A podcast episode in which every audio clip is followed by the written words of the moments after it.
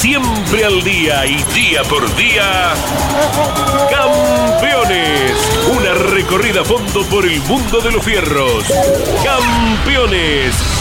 Un testimonio sin rebajes desde el taller a las pistas. Campeones. Con las noticias importantes del automovilismo nacional e internacional. Auspicia Campeones. Río Uruguay Seguros. Asegura todo lo que querés. Santiago del Estero te inspira. Papier Tay, distribuidor nacional de autopartes. Shell, sponsor oficial de la ACTC. Córdoba te ama a vos. cordobaturismo.gov.ar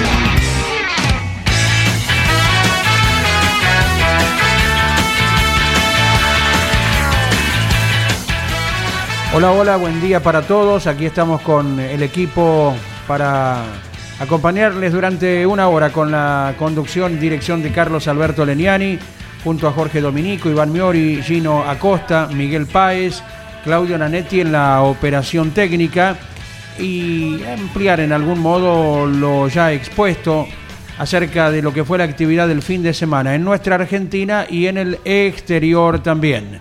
Tendremos para compartir valioso testimonio de Agustín Canapino, luego de las 500 millas de Indianápolis, eh, lo que fue el encuentro de anoche eh, de Agustín con Jorge Luis y todos los compañeros en eh, Mesa de Campeones. Más allá de la cobertura de Lon Chileniani, que ya de regreso hoy conversaba con nosotros en el arranque con el conocimiento profundo que Lonchi tiene acerca del automovilismo que estuvo observando. Indy eh, ya estaba por Nueva York emprendiendo el camino de regreso. Aspectos principales de lo que ha sido el turismo nacional, que regresó luego de 19 años al Autódromo de Comodoro Rivadavia, nueva cita del Top Race, carrera especial con invitados en San Nicolás y también los eh, tópicos principales de la Fórmula 1 que corrió en Monte Carlo siempre con un atractivo muy especial. Hace muchos, muchos años que mucha gente sostiene Monte Carlo, ¿cómo pueden correr ahí?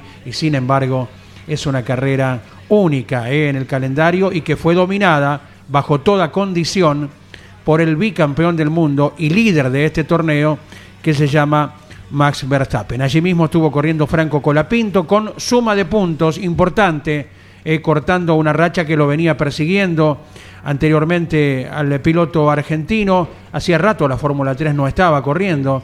El recuerdo de la última presentación de Colapinto fue ganando en la pista, pero excluido por técnica el equipo en su conjunto y luego abandonando la siguiente carrera. Ahora, Franco Colapinto pudo sumar en las dos competencias con un cuarto y un sexto puesto y ojalá esta sea la tónica de aquí en adelante. Corrió también Néstor Girolami en el Mundial de Turismo en Spa Francorchamps en el mismo circuito donde en la GTM estuvo compitiendo Marcos Siever. ¿Cómo va, Iván? Buen día, qué gusto saludarte, Iván Miori. Hola, Andy, ¿cómo te va? ¿Cómo te va? Buen día para todos, para la audiencia de Campeones Radio. Renovamos el contacto luego del arranque, como hacemos cada mañana. Y si uno tiene que comenzar a repasar, eh, se tendría que organizar, ¿no? Después de lo que fue este fin de semana, siempre tan esperado por el eh, hincha del automovilismo. El último fin de semana de mayo ya sabe que va a ser un fin de semana intenso de actividad con Mónaco, con las 500 millas, con la presencia del NASCAR, esto en el contexto eh, internacional. A nivel nacional sí puede ir variando las eh, categorías, como en este caso lo fueron el Turismo Nacional, regresando después de mucho tiempo y creo que le hace muy bien a la categoría. Eh, a Comodoro Rivadavia, el Top Race visitando el trazado de San Nicolás, donde por lo menos eh, a gusto personal. Salieron lindas competencias, ya Jorge Dominico nos va a comentar lo sucedido al respecto. Lo que tenemos por delante, el retorno del TC2000 al eh, Autódromo Rafaelino, perdón, Santafesino de San Jorge. Hace instantes compartimos en las redes sociales de campeones un recuerdo de la carrera que gana Guillermo Yoyo Maldonado. Esto fue en el año 1990, en una linda batalla con Ángel Guerra que la pueden disfrutar tanto en Twitter como en Instagram. Un recuerdo para los nostálgicos, esto en relación a la visita que tendrá la categoría después de mucho tiempo en San Jorge, ¿verdad? Dos de los grandes campeones, Guillermo Claro. Maldonado, Ángel Guerra, quienes con la conducción de Osvaldo Cocho López y Gabriel Reyes, también otro de los panelistas, estarán hoy a la hora 22 por el garage. ¿no? Exacto, pegadito a Campeones News y tendrán la palabra, el, el testimonio de Agustín Canapino. Mm, Vamos a, reiterar la frase, todas las semanas se va a hablar de Canapino probablemente. Un Canapino que anoche estuvo en una cena eh, de gala, estaba acompañado por Josefina, su, pareja, su novia. Esto que se realiza habitualmente después de la carrera, o sea, el día posterior a, a las 500 millas, una cena entre los eh, pilotos, eh, dirigentes y comparten allí una velada. Ahí estaba Canapino, quien compartía a través de su cuenta de Instagram, a través de las historias, y decía, ¿qué hago acá? No, no entiendo qué hago acá. Es como que todavía ni él eh, se siente, por así decirlo, parte de la India. Es más, en, el, en la extensa nota que tuvo con Lonchi el día sábado, eh, aquella nota de 20 minutos aproximadamente, dicen, están todos locos. Y Lonchi le dice, pero vos también estás loco. O sea, hola, estás en la India. Es como que todavía no, no cae en la realidad. Y bueno, eso será eh, en cuestión de, cada uno. Eh, para mí, mejor que no se dé cuenta. Que, siga actuando como lo viene haciendo. Exactamente, es parte de, de un selecto grupo, como por ejemplo de haber sido uno de los 33, y vaya que con cierto margen, en el puesto 27, largar él, eh, Agustín, por primera vez esta competencia que ya llegó a la edición número 107, nada menos, esto para dar la pauta de lo que es la importancia de la Indy. Ya tendremos muchas voces para compartir, pero Jorge Dominico sí nos va a dar algún aspecto principal de lo que ha vivido en San Nicolás, con una competencia de carácter especial. ¿Cómo va Jorge? Buen día. Hola, ¿cómo están? Buenas tardes eh, para todos, buen día, buenas tardes, completito, en el medio, ¿no? Estamos Ahí estamos. en el mediodía. Eh, ex- lindo fin de semana también, el, el de San Nicolás eh, para Top Race, eh, Top Race Series. Estuvo recuperando la fecha también la Fórmula Nacional, que no acompañó al TC2000 cuando corrieron en Rosario. Y con esto se pone al día, eh, tanto que en realidad en poquitos días eh, va a estar poniendo rumbo a San Jorge, pero eso ya es materia del próximo fin de semana. Lo que sí, en una carrera que, que se disfrutó bastante del Top Race con pilotos invitados, se terminó definiendo por una situación e incluso eh, por una situación que los pilotos habían advertido en, en la reunión previa. Eh, había cambios de pilotos, cada, cada vehículo tenía una dupla a cargo. En medio de la carrera se realizaba el ingreso a los boxes para eh, hacer el, el traspaso del volante, ¿no? Y en eso, ingresando a boxes, hubo un auto que queda trabado después de un trompo por ingresar un poquito rápido, tal vez, más de lo que podía en ese momento. Golpea el guarral y queda obstruyendo la calle. Ese era el auto de Michel Bonin. Y perjudica a los que vienen atrás, entre ellos el que estaba ganando la carrera, que era Marcelo Ciarrochi. Eh, después eh, lo ampliamos, pero era una situación que los pilotos habían advertido. Tal vez de poner la velocidad controlada un poco antes de ese ingreso para que eh, la esos 500 menos, tal vez eh, 200 metros de ingreso desde donde está la última curva hasta la torre de control y donde efectivamente está la parte de los boxes, eh, sea también con velocidad controlada para que todos transiten esa zona eh, sin tanta vehemencia y sin estar en medio de la carrera, porque se pro- producía esto. Alguien que entraba muy fuerte para perder la menor cantidad de tiempo podía perder el control. Sirve de experiencia. Seguramente mañana se hace una carrera del mismo carácter en San Nicolás y esto lo habrán anotado eh, también los dirigentes de todas las categorías que deban implementar eh, ingreso a boxes con determinado tipo eh, precisamente de camino para hacerlo y la posibilidad de que suceda lo que sucedió y que vivíamos a la distancia nosotros en Comodoro Rivadavia, escuchando a Pablo Culela y a Jorge Dominico lo que acaba de contar entonces en eh, San Nicolás. Comenzamos a escuchar testimonios, ¿sí? Vamos con la primera parte de Agustín Canapino, el balance de la carrera, su primera participación en Indy, nada menos en la voz del protagonista.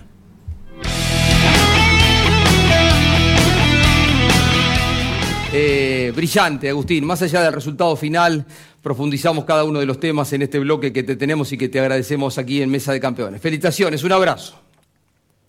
Bueno, gracias Jorge, gracias por la invitación. Saludar ahí a todos los chicos, felicitarlos por, por su fin de semana también. Acá estamos en, en el día después que, no te voy a mentir, eh, amargado, triste por cómo terminó, porque faltó muy poquito, faltó muy poquito y, veníamos en una muy buena posición para tener un resultado soñado que, ayer fue un día duro, un día duro, estoy un poquito mejor, obviamente, eh, viendo, tratando de ver el lado lleno del vaso, pero, pero bueno, faltó tan poquito, tan poquito, después de dos horas, cuarenta y pico minutos, 192 vueltas, venía 14, 13 peleando por entrar en el top 10 y que se haya terminado así, un, segundo para el otro, faltando ocho vueltas, duele, duele, pero bueno, eh, ya está. Vamos a tratar de mirar el lado positivo y seguir para adelante y tenías gomas nuevas como para intentar atacar. Eh, vos en algunas notas decías, eh, ya me siento el Agustín de la época argentina, ¿no?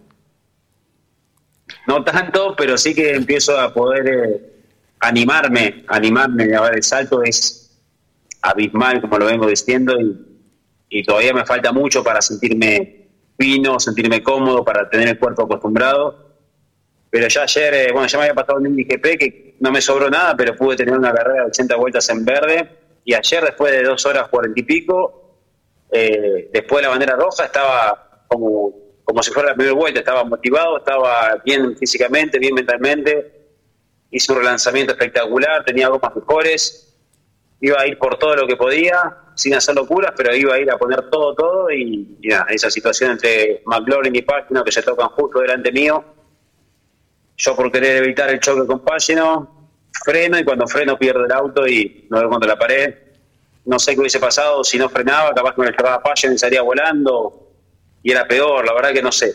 Pero bueno, salió eso una situación de mala suerte porque encima McLaughlin le pega a Pagino porque levantan por la bandera amarilla, o sea, ni siquiera se chocan por una situación de carrera. Claro. Algo insólito también. Entonces, nada mala suerte, cosas que pueden pasar en este tipo de carreras, pero, pero duele porque faltaba muy poquito y veníamos muy bien. Ya seguiremos eh, con más eh, diálogo de Agustín Canapino con Jorge Luis, eh, anoche registrado en Mesa de Campeones. Para todos los seguidores de las redes sociales, con material tan interesante a todo nivel, mucha anécdota, mucho de técnica, mucho de imagen acerca de lo que ocurre en el Instagram de Campeones. Hay un fragmento de unos segunditos. ¿Y qué observamos en un camión camilla, en una calle, en una ruta de salida de Indianápolis? Las famosas carreteras, ¿no? Como le dicen eh, los estadounidenses. Creo que fue o es por estos momentos el auto más famoso que tiene eh, el mundo del automovilismo. Y estamos hablando de un auto de calle que se hizo viral por este accidente que afortunadamente no terminó con consecuencias graves, por no decir fatales, por este accidente que tuvo a um, Kyle Kirkwood, a quien se le desprende el neumático trasero izquierdo. Vuela, o sea, toma una altura tremenda, tremenda, porque tengamos en cuenta que el, circuito de Indianápolis, el perímetro, consta de unos, eh, de unos alambrados protectores, pero con una altura lo suficientemente alta, al menos eso se creía, hay, que pensar qué sucederá el año que viene, si va a tener alguna reforma, porque fue tanta la velocidad y tanta la altura que tomó este neumático que pasa al alambrado, y Dios es tuerca, ahora vamos a decirlo en inglés como corresponde, eh, God was not, o not, eh, ese neumático cae en el medio de dos tribunas, tribunas que estaban repletas, no hace falta aclararlo. Y caen en el capó de un auto que estaba allí estacionado, como un auto eh, normal, eh, de, calle les decía, un Chevrolet, y cae en la trompa, obviamente la abolló completamente. Ese auto corresponde a una señora con quien la categoría se contactó más allá del tema del seguro, que habrá que ver cómo lo resuelven, pero bueno, se contactaron con ella, ya le hicieron una eh, la, correspondiente eh, nota que está en las redes sociales de, la IndyCar. Eh, ella, por supuesto, que está bien, no estaba en ese momento, estaba en, la grada, en el público. Y claro, ese video del auto siendo remolcado en el camión camilla en plena carretera y por eso les decía la repercusión que tuvo, porque reconocieron al instante de, de qué se trataba, de qué auto se trataba, reconocieron el, bollo que tenía, ¿sí? la, la bolladura que tenía la trompa, y por eso filmaron ese instante en el que se lo llevaban vaya a saber uno, si al seguro, si a un taller mecánico, si a la casa. Sí, sí. Bueno, esa fue una de las tantas cosas que sucedió este fin de semana ahí en Indianápolis. Hasta que no tuvimos certeza de dónde había ido a parar eh, ese neumático, sinceramente la la angustia ha invadido a cada uno de los que vio la imagen, ¿verdad? Porque eh, podés llegar a pensar cualquier cosa cuando un vehículo de esa característica a esa velocidad pierde un neumático, una llanta con el neumático completa, mamita. Hasta Y que no te llega la noticia final. Exacto. eh, y ya que decís la palabra imagen, hay una fotografía que se capturó en el momento en el que la rueda está por los aires y la, de fondo se ve al público y hay muchos rostros, obviamente de asombro, de susto, otros que no lo vieron Lógico, porque una cuestión exacto de, de- de instante, de, de- reacción. Y en el medio de toda esa gente había una persona con la camiseta argentina, no sabemos si es argentino o no, pero bueno, tiene la camiseta argentina que está señalando el, el neumático. Es de todos esos Sí. que al menos aparecen en la foto, es el único que está señalando el neumático. Hay otras personas que se están agarrando la cabeza, otras que siguen mirando la carrera porque nunca se enteraron de lo que pasó, pero es una foto tremenda, escalofriante. Siempre hay un argentino. Sería bueno a lo mejor, mirá si uno lo puede llegar a contactar, hacer, hacer un llamado mediante las redes. ¿Sos vos? Para mí, Tomamos contacto, nos eh, contás la experiencia vivida. Para mí es, es una mm, es un americano con camiseta ¿Sí? argentina. Me da, no sé por qué tengo ese pálpito, es algo netamente al azar lo que Sí, digo. sí. ¿eh? Me dio esa sensación. Una ahora te lo intuición. Exacto. Perfecto. Bueno, vamos tocando algo, ya tendremos más canapino, lógicamente. Algo de lo que hemos eh, vivido junto a Mariano Riviere, a Claudio Nanetti, que operó técnicamente el estudio móvil, a Mario Valenti, que ya está regresando para en pocas horas más instalarse en el Parque de la Velocidad de San Jorge para el próximo fin de semana. Eh, próximo, eh, en cuanto a la actividad, lógicamente, San Jorge, TC2000, Fórmula Nacional, hablamos de La Plata con el Mouras y las Pickup, y también del Rally Argentino, que estará corriendo en La Rioja, siempre caminos muy atractivos ofrece la provincia de La Rioja para una nueva fecha del campeonato del rally.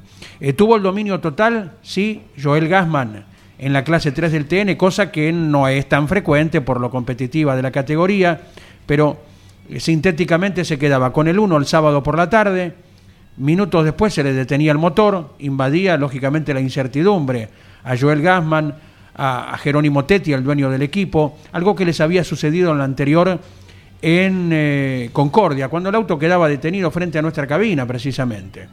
Eh, por suerte no se reiteró, vaya que no se reiteró, ganó la serie más rápida, solo separada por 52 centésimos con la de Leonel Pernía, que a esa hora de la mañana ya a Mariano le confesaba, estoy por delante de mis rivales directos en el campeonato, en ese momento vamos a ver qué final diseñamos. Y la diseñó bien Pernía, porque otra vez, porque quiso, terminó en el sexto lugar. Como lo hizo Nicolás Posco, también acomodándose, moviendo la cintura, eh, como hábil delantero, en este caso hábil corredor, Nicolás Posco también se fue a buscar el sexto puesto, que reiteramos por enésima vez, por si hiciera falta, es el primero que no carga kilos, tampoco descarga, es un puesto neutro, pero ya saben los pilotos con qué cuentan para ir a la próxima carrera y hablamos de Pernía, protagonista del campeonato de la clase 3, y Posco, el líder del torneo de la clase 2. Ganó Joel Gassman la tercera vez que lo hace en la categoría, no sin incertidumbre hasta que los pilotos son llamados a la pancarta que le corresponde, porque hubo un roce, sí, de una característica que tal vez no nos hacía sospechar la penalidad a, a Gassman, cosa que efectivamente así fue. No hubo recargo mm, ni, ni- objeción eh, posible para el líder de la carrera que eh, era sobrepasado por la parte externa por el destacado, siempre destacado local, Emanuel Abdala, que estuvo manejando el auto de Mariano Warner, el auto vacante, y ahí se producía el roce. De la trompa de Gasman, la parte delantera derecha, con la opuesta de Abdala. Más allá de un reclamo que Mariano observaba enseguidita y nos daba la palabra al aire de Sandro Abdala, el papá de Emanuel, quien se fue a quejar por lo que consideraba una maniobra perjudicial para su hijo. Completando el buen fin de semana del equipo de Jerónimo Tetti, precisamente el Loberense se ubicó en el tercer lugar, destacado Sebastián Gómez en el cuarto, Jonathan Castellano en esta pudo sumar, venía de una carrera terriblemente difícil la anterior en Concordia, en esta fue quinto, lo dicho el sexto puesto de Leonel Pernía, séptimo Matías Muñoz Marchesi, Quedó octavo Fabián Gianantoni, noveno Eber Franetovich. Y décimo Alfonso Domenech, la primera vez manejando el Chevrolet del equipo de Nicolás eh, Kern. Diferentes aspectos, como fueron en la serie el retraso de dos pilotos que hubieran estado para un podio, sí, eh, Ricardo Risati y Facundo Chapur, el abandono cuando era escolta de Gastón Ianza, eh, destacamos lo principal entonces de lo que ha ocurrido con buena presencia de público en Comodoro Rivadavia, como era de esperar. Hemos estimado con diferentes opiniones en 8.000 espectadores, muchas casas rodantes, micros ya instalados desde temprano, y de este modo pasó la quinta fecha del campeonato, que lo tiene a Julián Santero, que anduvo muy lejos con un auto muy pesado, descargó todos los kilos, menos los 30 por ya ser ganador, Julián Santero. Eh, descargó algo así como 40 kilogramos, ¿no? Eh, perdón, Andy, y en la serie Santero se mm, hacía manifestar a través de las redes sociales cuando terminaba la batería, había puesto eh, puesto 10 en la serie, realmente no se puede competir con 70 kilos, es como si a un tenista lo hicieran jugar con una raqueta de madera o a un futbolista jugar con zapatillas. Inentendible el sistema del automovilismo. Eso puso en sus redes sociales, que por supuesto la compartíamos a través de, las de campeones, y bueno, eh, el mendocino alzando la voz, ¿no? Y más allá de que está prendido en el campeonato también, pero fue un fin de semana bastante difícil para José Manuel Ursera, eh, que aún terminó eh, por detrás de Santero. más allá de que Ursera está en la conversación del campeonato, está solo a cinco puntos de Santero, que es líder, Tetti y Pernía a cuatro puntos, Ursera a cinco, Gasman, el ganador a 17, Castellano a 20. Mirá vos, tenés seis pilotos en 20 puntos y los diseñadores de kilogramos nos dirán, bueno, ustedes sigan hablando de eso, pero tenemos seis pilotos en 20 puntos en cinco carreras disputadas, es lo que se busca en definitiva. Y lo que vos hablabas recién, Iván, acerca de la comparación muy gráfica que ha hecho Julián Santero, alguna vez se lo comentábamos a alumnos de escuelas de periodismo, que ya en aquellos tiempos, estoy recordando por datos ineludibles, se trataba del año 1998. ¿Y cómo es eso de los kilos en, en los autos? Y bueno, le hacíamos una comparación, futboleros como eran la mayoría, para que lo entendieran. Tu equipo gana, le sacamos un jugador. Gana el siguiente partido con 10, le sacamos otro jugador. Gana con 9, le sacamos uno más. En un momento tu equipo deja de ganar porque tiene menos jugadores o porque vos ex profeso dejaste de ganar para recuperar los 11 jugadores. Y ahí lo entendieron más o menos cuál era la filosofía de cargar con kilogramos a los autos. En el TN podés llegar a pensarlo más o menos porque son autos de diseños distintos, si bien todos modernos, pero en algún momento convivieron autos de una época un poquito superada con los de la actual, y ahí podés llegar a pensar, bueno, por este lado lo podemos equilibrar. Más allá de que para esta carrera hubo algunos ajustes reglamentarios, tema brida, tema compresión, tema un poquitín más de esa ala que se le pone atrás, que no es muy generosa, pero que en definitiva algo carga, algún spoiler trasero. Bueno, hubo retoques que cada cuatro carreras, y de acuerdo a lo que los GPS de los autos entregan y la experiencia de los técnicos como Carlos Sánchez, que comanda el área respectiva en el turismo nacional, puedan llegar a discernir cada cuatro carreras pegar algún toquecito. Por ejemplo, el Top Race, esto lo hemos vivido, lo, conocido por Pablo Culé, Ariel Larralde, eh, Jorge Dominico, no tiene carga de kilos en absoluto. El TC2000 varió su filosofía con penalización de tiempo según la posición de campeonato luego de clasificar. Bueno, lo hemos hablado miles de veces. Y el TC tiene un tope, también si no me equivoco, que es algo que se había modificado para este año, pero también tiene, tiene tope el TC.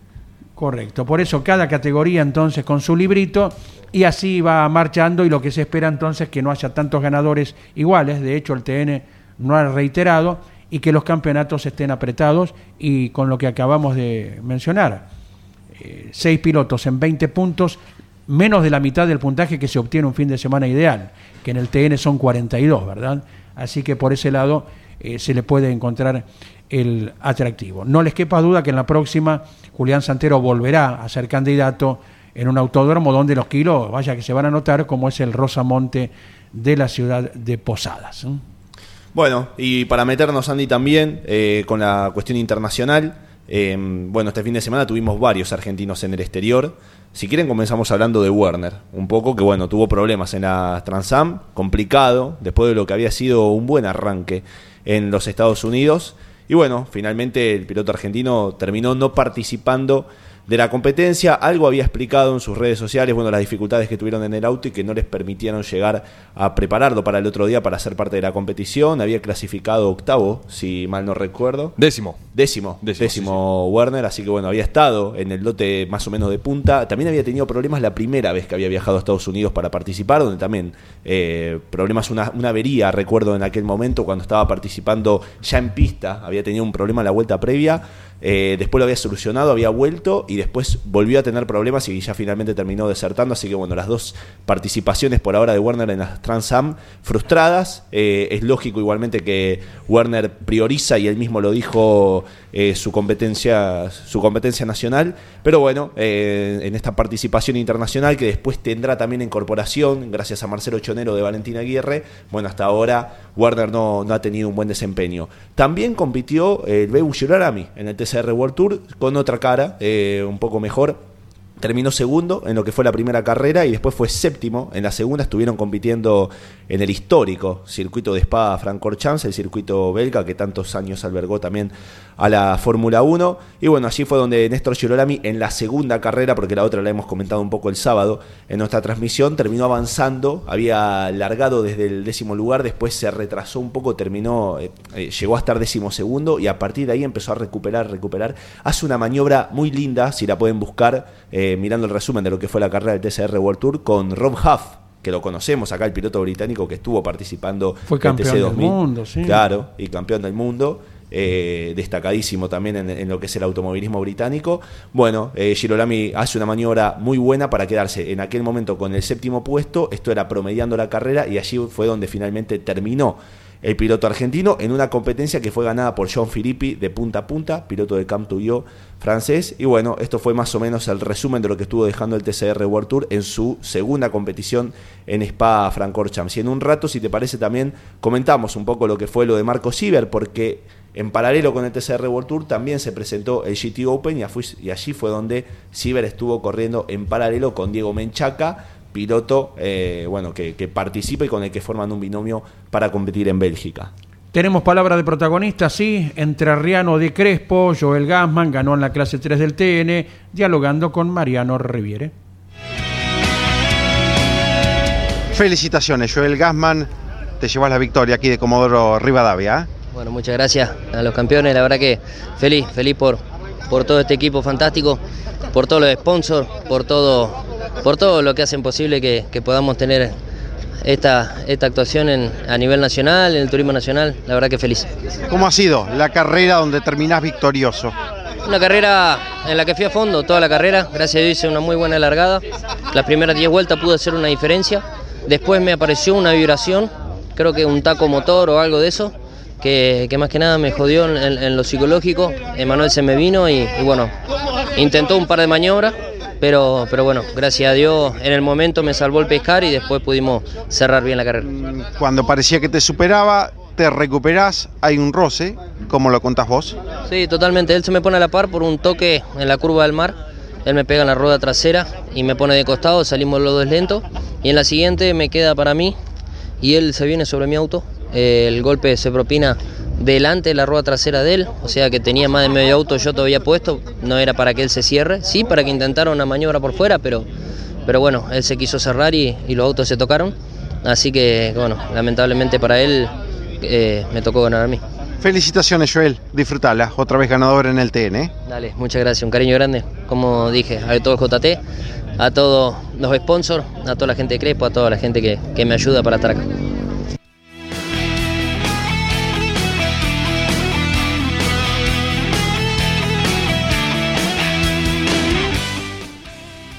Y luego de la palabra de Joel Gassman, ganador de la clase 3 del TN en Comodoro Rivadavia, nos vamos al encuentro de un joven internacional argentino. Hola Franco Colapinto, abrazo grande, te saludamos desde los estudios de Campeones Radio. Aquí estamos en la tira que conduce habitualmente Carlos Alberto Leniani. ¿Cómo va Franco? Buenas tardes para vos. Hola Andrés, ¿cómo va? Eh, buenos días para ustedes. Eh, por acá ya yendo para Barcelona, así que eh, eh, nada, todo tranquilo. Terminamos el fin de semana en Mónaco positivo. Después de eh, capaz no una gran clasificación, podemos tomar puntos en las dos carreras, así que bastante eh, fuerte. Terminamos el, el primer fin de, de, de estos fines de semana seguidos de carrera, así que contento trabajando con el equipo para Barcelona ayer en el simulador, así que todo viene bien encaminado. Perfecto. Bueno, habían pasado unos cuantos días de la carrera anterior en la cual eh, no se pudo cosechar lo que esperabas y, y lo bueno, Franco, de, de, haber capturado lindos puntos en las dos carreras. Sí, sí, fue eh, fue positivo, no, no, capaz no fue el fin de semana que esperábamos. Eh, capaz esperábamos pelear por por la victoria de, de, la carrera, pero bueno, no se no se pudo dar. Eh, no tuvimos una gran quality, no estuvimos tan tan rápidos y, eso nos costó largar un poco atrás, ¿no? Y en Mónaco eh, se hace muy difícil el, el sobrepaso, así que eh, hicimos lo que pudimos, maximizamos eh, lo que teníamos este fin de semana y, y vamos a Barcelona. Yo creo que tenemos un auto un auto fuerte, así que eh, nada, ojalá así sea y ya en breve nos vamos a enterar. Claro que sí. ¿Cómo estuvieron las condiciones del piso en el fin de semana que les tocó a ustedes actuar, Franco? Bien, bien. En, en, en Mónaco, nada, llovió un poco el, el día jueves eh, y después eh, hubo bastante sol, estuvo lindo y, nada, todo, todo un, un disfrute, ¿no? Estar manejando en Mónaco en un callejero tan histórico eh, fue una sensación muy linda, eh, ya que no se corre siempre entre paredes y, y nada, con un auto que va tan rápido, con una carga aerodinámica, eh, se disfruta mucho más. Claro, te preguntaba eso porque veíamos fotos de, ese hermoso número 10 que lucís eh, con un poquito de humedad en el asfalto en algún momento. Sí, el día jueves empezó empezó bastante mojado. Eh, anduvimos muy rápido igual en, en la lluvia en Mónaco, eh, estuvimos adelante siempre. Pero pero bueno, después fue fue todo el fin de semana seco, así que eh, sí, como te dije antes, eh, fue fue positivo empezar con, con 15 puntos de estos dos fines de semana seguidos de carrera y, y ahora esperamos sumar más en Barcelona, ¿no? que va a ser clave para el resto del campeonato. Iván Miori, te consulta Franco Colapinto, estamos en Campeones Radio. Hola Franco, ¿cómo te va? Felicitaciones por lo hecho el fin de semana en una pista tan difícil en la que te reencontraste después de, de, de varios eh, años o, o, bastante tiempo, mejor dicho. Eh, ¿Y qué sensación te, deja Mónaco? ¿Cuál fue el sector donde decías, ah, mira, no, no me acordaba que esto era así o, que acá era el radio de esta forma? Porque tiene tantos secretos la pista del Principado. Sí, me sorprendió lo rápido que me que me volví a adaptar a, ir cerca de las paredes porque hacía mucho que no que no manejaba un callejero y, y la verdad que, que, me pude adaptar muy rápido que es importante en la F3 así que eh, fue creo que ahí empezó un buen fin de semana me acuerdo que eh, nada la parte esta rápida eh, de la piscina eh, y, esas chicanas rápidas son son capaz las, las más complicadas em, porque hay que hay que pasarle muy muy cerca a las paredes y, y estar fino te lleva un par de vueltas, pero nada, después eh, ya, ya por suerte me pude adaptar muy rápido y, después ya nos empezamos a poner un poquito más fino con el auto para, para tener un buen balance para la quali. ¿Cuál es el programa? Eh, con miras a la próxima carrera, nos decías que estás yendo hacia Barcelona ya inmediatamente, ¿verdad? Sí, estoy yendo ahora para, para Barcelona. Eh, nada, como te dije, lindo correr en, en España. Es una carrera que, que para nosotros, para los eh, argentinos, se siente casi como, como una carrera en casa porque eh, siempre vienen muchos fanáticos argentinos y, y, es la carrera que más nos están apoyando, así que Eh, tengo muchas ganas de, de ya llegar a Barcelona, de, de empezar a, a, a caminar la pista y con toda la actividad lo antes posible. Em, creo que tenemos un buen auto, así que eh, ojalá que podamos sumar fuerte otra vez y, y- y ojalá tener algún podio. Seguramente, un circuito en el cual tenés buena cantidad de kilómetros, ¿verdad? El, el catalán. Sí, sí, todos tienen muchos kilómetros porque es un circuito en el que en el que se prueba mucho, ¿no? Es uno de los que siempre en pretemporada eh, hacemos dos días em, y, todos los equipos lo hacen porque es uno de los mejores circuitos para probar. Em, así que, que sí, creo que tengo bastante experiencia ahí y con el equipo eh, pudimos llegar a, un, a una buena puesta a punto en los test, así que veremos cómo, cómo vamos en, en Barcelona. Te agradecemos mucho el contacto, te dejamos eh, ya emprender el viaje hacia el destino final con miras a los próximos compromisos, todo el equipo campeones siguiendo tu actividad, el, gusto de, de haberte escuchado, de compartir este ratito, Franco Colapinto. Listo, muchas gracias Andrés, abrazo muy grande para todos y gracias por el llamado. Chau, chau. Gracias, eh, protagonista internacional, el veinteañero, ¿verdad? De Franco Claro. Colapinto, que cosechó dos buenos puestos en la reciente edición de la categoría Fórmula 3 en Monte Carlo y del cual confiamos eh, tenga la senda de más capturas, de buenas posiciones y esperando eh, por algún éxito durante este año. Es cierto que uno mm, lo quería más adelante por eh, la, sumatoria que necesitaba después de aquel fin de semana tan pero tan cambiante que tuvo en Melbourne, en Australia, de, de haber ganado y después la exclusión a los tres autos de- del, del equipo, ¿no? del, del MP Motorsport. Eh, pero bueno, en definitiva un cuarto puesto en el sprint y un sexto puesto en la competencia final en Mónaco, donde no se vieron muchos sobrepasos y los pocos que hubo, que la propia categoría, eh, a través de las redes sociales, mostró, bueno, buena parte los hizo el argentino, con quien recién estábamos hablando, en esa famosa curva, la del, la del hotel, antes de, de ir para el túnel, allí tuvo una de las tantas eh, maniobras lindas el argentino, representando entonces, en definitiva, con eh, Williams en esta temporada que Recordemos, Franco corre para el MP Motorsport y a su vez pertenece al programa de la Academia de Pilotos de Williams en este largo y paso a paso camino hacia la máxima categoría mundial. Y seguimos ahora escuchando protagonistas, volvemos a nuestro ámbito con la labor de Jorge Dominico en San Nicolás, a ver qué se cuentan los vencedores Diego Azar y su invitado Hernán Palazzo. Uno, uno vio el semáforo en la largada y el otro vio la bandera de cuadros. Voy por el que terminó recibiendo la bandera, Hernán. Gran tarea en el cierre, también aguantando y soportando embates. Bueno, contento, agradecido a Diego. Eh, pudimos redondear una excelente carrera. Eh, no sé, se trabó ese rancho en los boxes, me dijeron acá. Y bueno, pudimos aprovechar eso y aguantar a Otto y ganar. Era Hernán Palazzo, justamente decíamos, uno fue el que recibió la bandera de cuadros. Y desde el semáforo estuvo eh, Diego Azar. Eh, brillante, grandes puntos también para el torneo, un buen balance, ¿no? Sí, excelente. Llevamos casi todos los puntos porque si Arrochi hace el récord de vuelta, el principio de carrera él tenía mejor ritmo que yo. De mitad de carrera para adelante que me tocó a mí desenvolver iba más rápido que Marcelo, por eso quería hacer lo contrario que hacía él. Si él entraba a los boxes, yo iba a seguir en pista y si él decidía seguir en pista, yo entraba a los boxes. Bueno, hicimos exactamente lo contrario.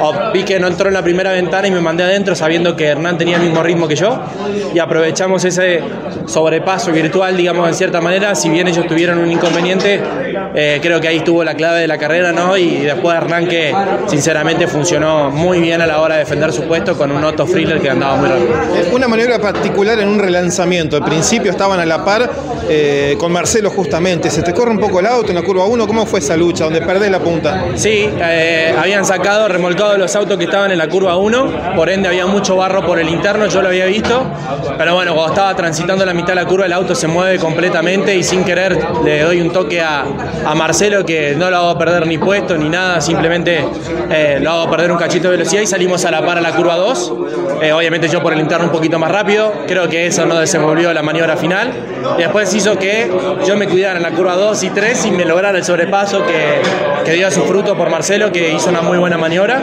y de ahí en adelante iba muy rápido Marcelo, sinceramente la primera vuelta me costó y después le empecé a recortar de a poquito, viendo que él no tenía tanto ritmo como teníamos nosotros. Disfruten el triunfo. Lo vamos a disfrutar muchísimo. Diego Azar y Hernán Palazzo.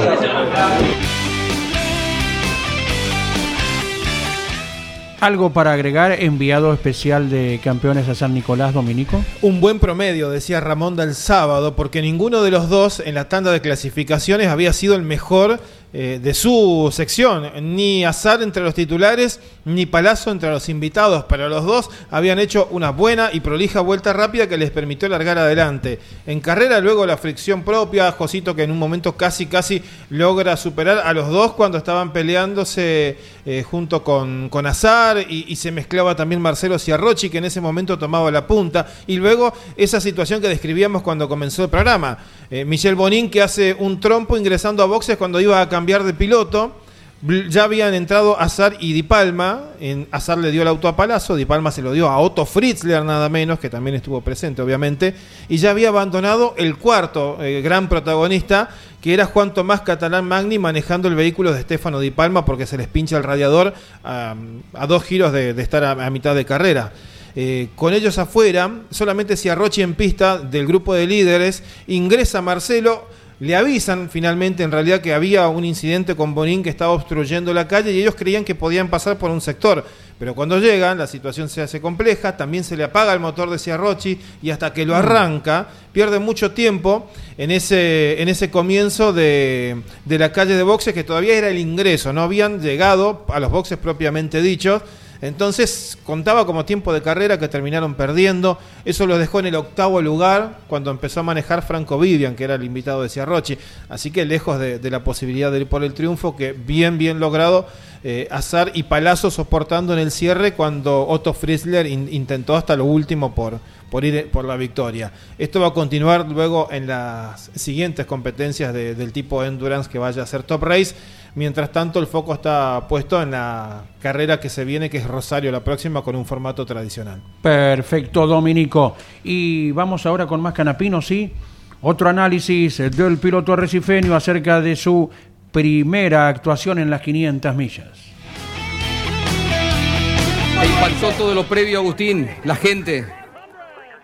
Impresionante, impresionante. Todos me lo advertían, pero hasta que no lo vivís no tomás conciencia de, de lo que significa estar ahí, estar en esa previa, estar en ese momento. Es, es un momento mágico, único, fue todo extremadamente emocionante. Yo trataba de todo el tiempo estar lo más concentrado que podía porque no quería perder el foco de lo que tenía que hacer.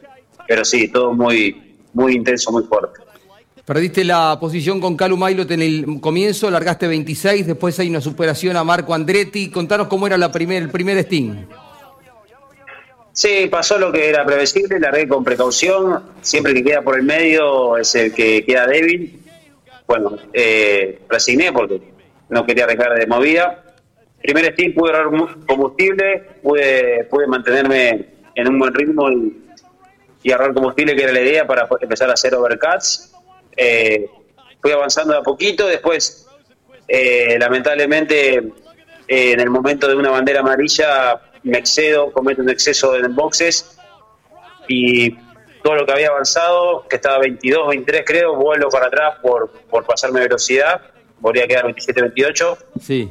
y bueno, después empecé a avanzar otra vez, lo que salió muy bien, o sea, yo tenía un muy buen ritmo, pero pasar era casi imposible, no para mí, sino para la gran mayoría, solamente los autos top, de los equipos top, tenían alguna posibilidad de pasar, los de mitad de tabla para atrás era casi imposible, yo podía pasar algunos autos, pero llegaba a mitad de pelotón y me trababa. Eh, y fue muy bueno la parte final porque nos quedamos en pista y ahí giré muy muy rápido y avancé virtualmente un montón de puestos. Me pone 17 en el último relanzamiento con mejor goma y bueno, relanzo, paso tres autos, quedo 14 y pasa esta situación de McLaren con Pallero que me termina dejando fuera de carrera ocho vueltas de final. Un rápido resumen de esa fue la carrera. Lo bueno es que siempre fue a ritmo de, de- del lote Sí. de punta. Sí. Nunca soltamos el lote de punta, siempre en la vuelta del líder con comodidad. Y cada vez que girábamos solo y podíamos imprimir el auto, girábamos como lo más rápido de ese momento. Así que en ese sentido, parecido a Texas. Eh, realmente el equipo tiene muy buena auto de óvalo. Obviamente no al nivel de los top, pero están para estar en un grupo medio interesante. Y, y bueno, el tema de los óvalos viene siendo hasta el momento, la, sin esperarlo, se esperaba todo lo contrario, termina siendo la parte más fuerte para nuestro conjunto.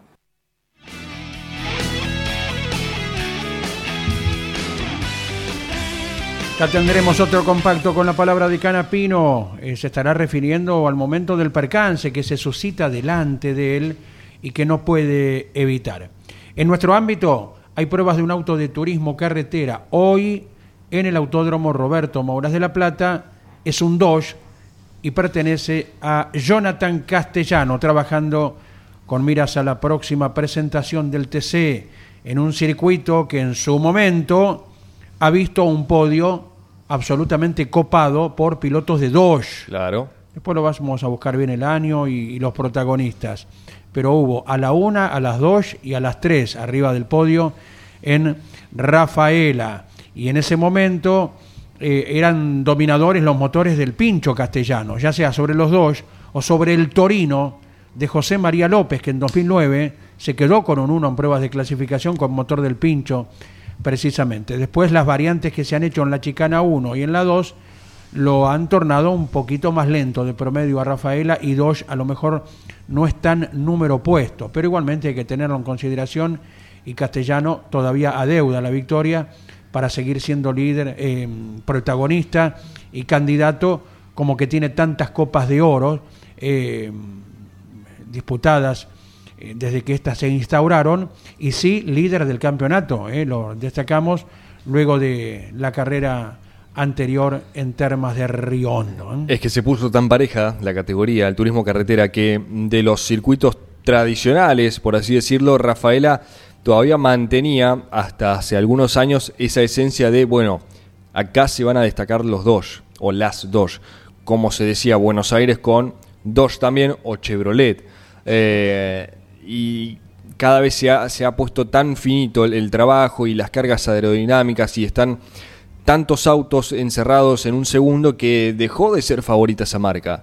Eh, hemos visto triunfos de, de- Chevrolet, de Ford, de Torino en este último tiempo, más allá que la última, estrictamente hablando, fue la de Canapino, el- los 3 millones, en la que se disputó justamente ayer hace un año. Bueno, el líder del campeonato buscando el triunfo que lo habilite a pelear de lleno por la Copa de Oro, un castellano al que nunca hay que descuidar cuando se habla de etapa regular, porque es el piloto que más presentaciones y participaciones tuvo en, en la Copa de Oro desde su inauguración en el año 2008, digo bien, sí, 2008. Eh, y esta Copa de Oro que va a tener un atractivo importante, por si usted no recuerda, de dónde se cierra la etapa regular, como lo es el Oscar y Juan Galvez, ya con las obras terminadas allá por el mes de agosto. Nos dará algún detallecito Jorge Dominico en un rato, eh, porque tiene información acerca los trabajos que se realizan eh, permanentemente, día a día, para terminar en los plazos previstos en el autódromo porteño. Y empezamos a investigar un poquito también esto, Andy, que comentabas hace un rato, que es la época de dominio que tuvo Dodge en Rafaela. Eh, y acá encontramos, entre los años 2009 y 2013, Dodge ganó cuatro de las cinco carreras que se corrieron. 2009 gana Fontana, 2010 gana Castellano, en el 2011 gana el Tati Angerini, en el 2012 gana Matías Rossi, ahí con Chevrolet, y en el 2013 vuelve a ganar una Dodge, en este caso con José María López, si no me equivoco. No, sí, claro. Eh, así que son cuatro victorias en cinco presentaciones, esa fue la rachita que tuvo Dodge, pero el más ganador en el, en el circuito rafaelino es Chevrolet que tiene 17 victorias, Ford tiene 11, Dodge tiene 5, 4 en esa racha que estuvimos comentando, la anterior y fue la primera, fue la de Besone en 2004, así que todas con motores Cherokee, las victorias de, de y después cierra eh, Torino con 3 victorias, así que bueno, esa es la rachita que estabas comentando hace un rato. ¿No tiene victorias de 2015 en adelante? No. Lo- eh, con- hablamos de los motores genéricos, ¿verdad? Eh, no, no, no, no. La última, 2013, como dijimos con Claro. López, con Dodge, eh, y bueno, Castellano tiene el triunfo, pero en el 2010. Exactamente. Así que son ya varios años, son 10 años ya para Dodge sin victorias en, en Rafaela. Bien, vamos a ver si se da la próxima presentación, ¿eh? el 11, ¿sí? El 11 de, 11 de junio, junio. cuando se dispute Rafaela, una cita tan, pero tan especial. Eh, completamos, a ver qué cuenta acerca del momento del accidente, eh, Agustín Canapino. Así dialogaba anoche con Jorge Luis Leniani en Mesa de Campeones. Bueno, y viene el desparramo de Pato Howard, que es el inicio de- del accidente, ¿no? Porque a raíz de eso es que se levantan después eh, Pagenu y McLaughlin. ¿De qué piloto estamos hablando? Pagenu ganador de las 500, eh, McLaughlin ganó este año, este año. Con ellos venías mezclado, con Castro Neves, ganador cuatro veces, Agustín. Sí, venía justo delante de Tony Canan, de Hunter Rey, venía con todos ganadores de las 500 millas ahí peleando por uno en el top 10. El lanzamiento, como te digo, fue excelente y avancé, pude ir para adelante. Veo a Pato que se pega y cuando veo a Pato que se pega levanto, empezamos a frenar, todo hasta ahí normal y de un segundo al otro McLaren lo choca a Pageno, Pageno empieza a hacer trompo justo delante mío, yo entro en su, en su humo de sus bloqueadas y cuando estoy aproximando para pegarle, empiezo a frenar para no pegarle y ahí es donde pierdo el control del auto. Lo volanteo para un lado para el otro y no lo puedo salvar y me voy contra el muro. No lo podía creer. Y después ya sin, sin visión, sin freno, sin dirección, termino rebotando contra, contra Pato. Pero bueno, eso fue anecdótico. La realidad es que no lo puedo creer porque son esas cositas, los chicos ahí que son pilotos también me pueden ayudar a explicarlo. Son esas cositas que, y por nada terminás fuera de carrera y por nada lo podría haber salvado y haber sido otro el final de la historia. Pero bueno, Calum te pasa por afuera, estamos viendo. todo. Y él se abre un poquitito, que es lo suficiente para zafar. Bueno, en San Petersburgo fue al revés, ¿no, Agustín? Porque zafás también con lo justo, lo que estás diciendo. Y eh, vimos parte de la nota que hacías con los grandes campeones para el día de mañana. Eh, se define por nada esto, ¿no? es parte de las carreras y sobre todo en este nivel, en este, en este nivel de riesgo de carreras. Bueno, como a Petersburgo llegué 12 zafando, acá salió para el otro lado y, bueno, no tuve esa pos- dosis de suerte o, de habilidad que, que, que tenía que haber tenido para sacar el auto, no me salió. Nada, no fue un error mío, obviamente, no fue culpa mía, pero sí podría haberlo sacado el auto y bueno, espero que me haya servido de experiencia para la próxima vez que me pase una situación parecida, tratar de hacerlo mejor. Muy gráfico eh, para escuchar cada una de las palabras, cada una de las frases eh, de Agustín Canapino con semejante experiencia. Es todo por hoy, señor Gino, ¿sí? Nos encontramos, bueno, más tarde seguramente, Andy. Muchísimas gracias. Gracias Claudio Nanetti por la operación técnica. Gracias hasta cada momento. Abrazo. Auspicio campeones. Río Uruguay Seguros. Asegura todo lo que querés. Santiago del Estero te espera. Papier Tay, distribuidor nacional de autopartes. Shell, sponsor oficial de la ACTC. Córdoba te ama a vos. cordobaturismo.gov.ar Lo que necesitabas saber lo escuchaste en Campeones. Ahora seguí en Campeones Radio, porque las noticias no paran. Campeones Radio, 24 horas de música y automovilismo. Campeones Radio. Una radio 100% automovilismo.